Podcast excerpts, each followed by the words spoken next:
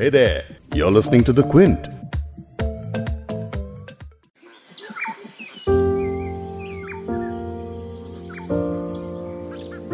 Corona और चक्रवाती तूफानों से जुड़ी खबरों के बीच केरल से एक ऐसी खबर सामने आई है जिसने हर किसी को सोचने पर मजबूर कर दिया है। यहाँ एक गर्भवती हथनी के साथ लोगों ने इंसानियत को शर्मसार कर देने वाली हरकत की है।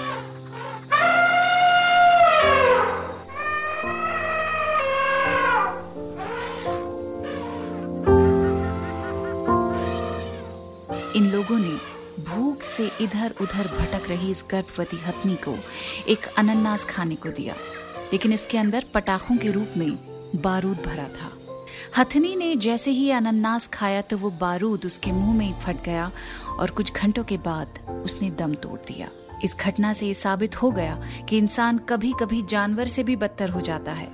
कहा जाता है कि जानवरों से इंसानों को खतरा है, लेकिन असल में इंसान ही जानवरों के लिए सबसे खतरनाक साबित होते हैं। केरल का ये मामला उसका एक छोटा सा उदाहरण है। आज पॉडकास्ट में यही समझेंगे कि जानवरों के लिए इंसान का खतरा कितना बड़ा है। क्विंट हिंदी पर आप सुन रहे हैं बिग स्टोरी हिंदी। मैं हूं फबीहा सैयद। जानवर का घर जंगल में होता है, लेकिन इन जंगलों में इंसानी घुसपैठ पिछले कई सालों से लगातार होती जा रही है। इंसानों के दखल से जानवर परेशान होकर शहरों की ओर दौड़ पड़ते हैं, जिससे कई बार हादसों में उनकी मौत हो जाती है। वाइल्ड लाइफ कंजर्वेशन का हमेशा से यही तर्क और यही फिक्र रही है कि जंगलों को इंसानी एक्टिविटी का अड्डा बनाकर हम न सिर्फ जानवरों की जान खतरे में डालते हैं, बल्कि इससे इंसानों की सुरक्षा को भी खतरा है। आगे पॉडकास्ट में वाइल्ड लाइफ किलिंग और एनक्रोचमेंट के बड़े मुद्दों पर बात करेंगे डॉक्टर पी एस ईसा से, जो वाइल्ड लाइफ रिसर्च और मैनेजमेंट में एक बहुत बड़ा नाम है। साथ ही बात करेंगे वर्ल्ड वाइल्ड लाइफ फंड यानी डब्ल्यू डब्ल्यू एफ इंडिया के डॉक्टर नितिन सेकर से, जो एलिफेंट कंजर्वेशन प्रोग्राम को लीड कर रहे हैं। इंडिया में सत्ताईस हज़ार वाइल्ड एलिफेंट्स हैं, जो किसी दूसरी कंट्री से कहीं ज्यादा हैं। भारत में ऐसे बहुत लोग हैं जिन्हें हाथियों के हैबिटेट के करीब रहने में कोई दिक्कत नहीं, बावजूद इसके कि काफी खतरनाक हो सकते हैं। लेकिन पहले उस हादसे की बात कर लेते हैं जिसने भारत में वाइल्ड लाइफ, खासकर हाथियों की सुरक्षा के मुद्दे पर बहस छेड़ दी है।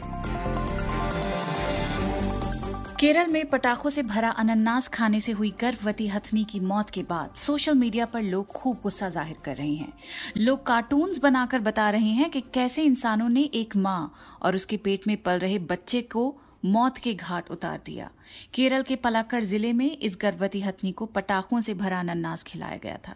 घटना के बारे में लोगों को तब पता चला जब मलप्पुरम जिले में रैपिड रिस्पॉन्स टीम के फॉरेस्ट ऑफिसर मोहन कृष्णन ने हथनी की मौत पर फेसबुक पर एक पोस्ट लिखा। उन्होंने लिखा,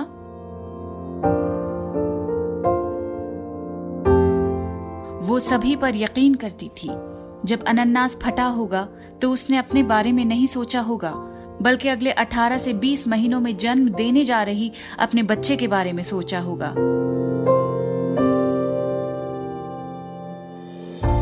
कृष्णन ने अपनी भावुक पोस्ट में बताया कि हथनी बारूद भरा फल खाने के बाद वेलियार नदी के पानी में जाकर खड़ी हो गई।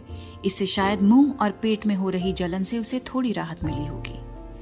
घंटों तक अपना पूरा मुंह पानी में डाले हुए हथनी ने आखिरकार वहीं अपना दम तोड़ दिया और लोग तमाशबीन बनकर उस बेजुबान को जिंदगी से हारता हुआ देख रहे थे। फॉरेस्ट ऑफिसर्स को शक है कि वाइल्ड बोअर्स यानी जंगली सुअरों को पकड़ने के लिए या जंगली हाथियों को दूर रखने के लिए फलों के अंदर पटाखे रखने की ये क्रूर प्रथा पलक्कड़ के उन इलाकों में चलती आई है। इस पर आगे और बात करेंगे, लेकिन पंद्रह साल की इस हथनी की हत्या को लेकर हमने elephant ecology expert doctor P S Easa से बात की, जिन्होंने हमें भारत और खासकर केरला में एलिफेंट कंजर्वेशन के बारे में बताया कि जानवरों को मारने के खिलाफ वहाँ क्या कोई कानून या पॉलिसी है। I think uh, there is enough uh, policy in uh, already there in place. उन्होंने हमें बताया कि पॉलिसीज बहुत हैं, कानून काफी हैं जो इंश्योर करते हैं कि हासिल फ्री, डिस्टर्बेंस फ्री हैबिटेट में जानवर रहे। इसीलिए राज्य और केंद्र सरकारें कोई भी एलिफेंट कॉरिडोर एक्वायर करने से पहले इस बात का ध्यान रखती हैं कि वो एरिया इतना बड़ा हो कि हाथियों के अलावा दूसरी जंगली जानवर भी वहां फ्रीली मूव कर सकते हो। उन्होंने ये भी बताया कि रिटेलिएशन किलिंग किसी तरह रोकनी होगी।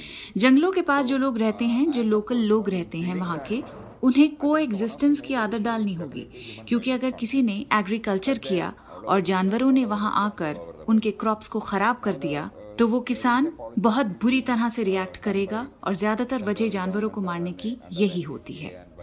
जैसा डॉक्टर ईसा ने कहा वो वाकई हुआ भी है। द हिंदू अखबार के पिछले साल के एक आर्टिकल में इसका जिक्र किया गया है। इस आर्टिकल में देवराजन नाम के केरल के एक किसान के बारे में बताया गया है कि उसने सालों पहले जंगली सुअर के हमलों से अपने छोटे से खेत के लिए सरकार से सुरक्षा मांगी थी, लेकिन वन विभाग का मानना था कि सुअर वाइल्ड लाइफ है और उन पर हमला नहीं किया जा सकता। लेकिन देवराजन की लगातार कोशिशों के बाद केरल सरकार ने आखिरकार दो हजार ग्यारह में इन जंगली सुअरों को मारने की इजाजत दे दी थी, लेकिन वो करने की भी शर्तें थी। पहला ये कि किसान को फॉरेस्ट ऑफिसर के सामने बात साबित करनी होगी कि दो सालों से उसकी फसल को इन जानवरों से खतरा चला आ रहा है, और दूसरी शर्त ये थी कि इन्हें सिर्फ डी एफ ओ या वाइल्ड लाइफ वार्डन ही गोली मार सकते हैं। किसानों ने इस तरह के नॉर्म्स के खिलाफ सरकार से शिकायत भी की थी, लेकिन अभी तक कोई कार्रवाई नहीं हुई है। डॉक्टर ईसा से हमने इसके बारे में भी पूछा कि जानवरों और इंसान के बीच जो स्पेस को लेकर एक कॉन्फ्लिक्ट है, जो लंबी बहस चली आती है, उसका आखिर क्या हल है। उन्होंने हमें बताया कि इसका इलाज एक इंटीग्रेटेड पॉलिसी हो सकती है। आदिवासियों को इस चीज से ज्यादा परेशानी नहीं होती है क्योंकि उन्हें आदत होती है, लेकिन जो नए सेटलमेंट्स होते हैं, जो नए लोग होते हैं या किसान होते हैं जो उस एरिया में आके रहते हैं जहाँ से हाथियों का हैबिटेट ज्यादा दूरी पे नहीं होता, वो इस तरह की जानवरों की दखल अंदाजी अपनी स्पेसेस में बर्दाश्त नहीं करते हैं। ये परेशानी ऐसी है जिसे हमें एड्रेस करना होगा। इस चीज के लिए डॉक्टर ईसा ने कहा कि लोगों की मानसिकता को बदलना होगा, हाथियों के इस्तेमाल को रोकना होगा, हाथियों को कैप्टिविटी में रखने से उन्हें परहेज करना चाहिए, खास करके जब हाथियों को लेकर परेड होती है तो उस पर भी लोगों को रोक लगानी होगी। That is also crucial, so that such things are not repeated. तो ये थे डॉक्टर पी एस ईसा।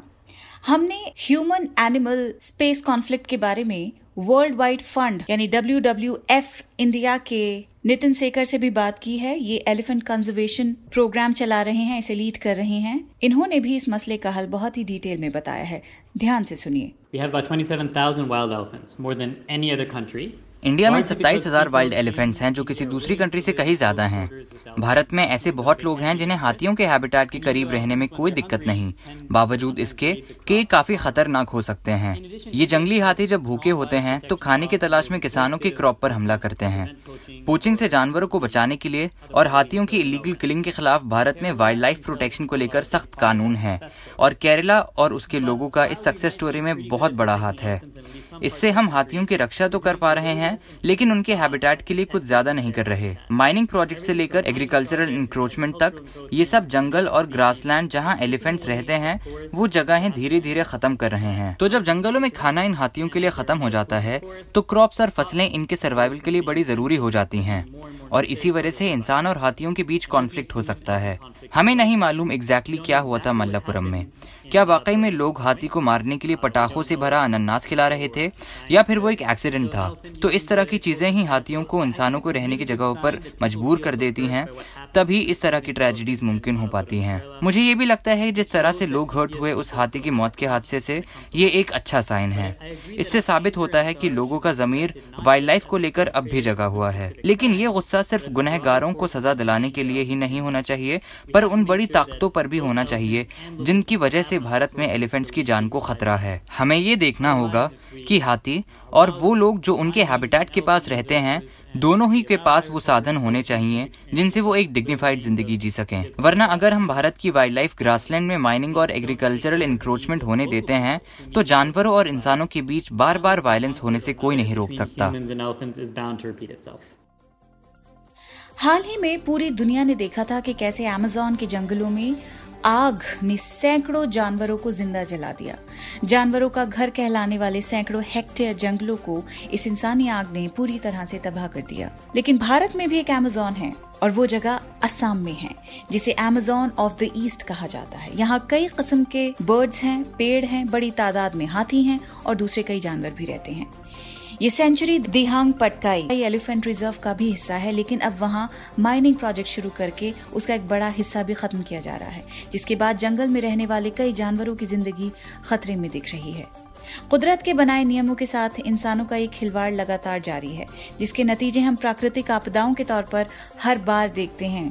लेकिन असली सच ये है कि अगर इकोसिस्टम के साथ छेड़छाड़ जारी रही तो वो दिन दूर नहीं जब इंसानों को भी इसके गंभीर नतीजे और गंभीर नतीजे भुगतने पड़ सकते हैं। पॉडकास्ट के एडिटर नीरज गुप्ता हैं और इसे प्रोड्यूस किया है फबीहा सैयद ने। अगर आपको बिग स्टोरी सुनना पसंद है तो क्विंट हिंदी की वेबसाइट पर लॉग ऑन कीजिए और हमारे पॉडकास्ट सेक्शन का मजा लीजिए।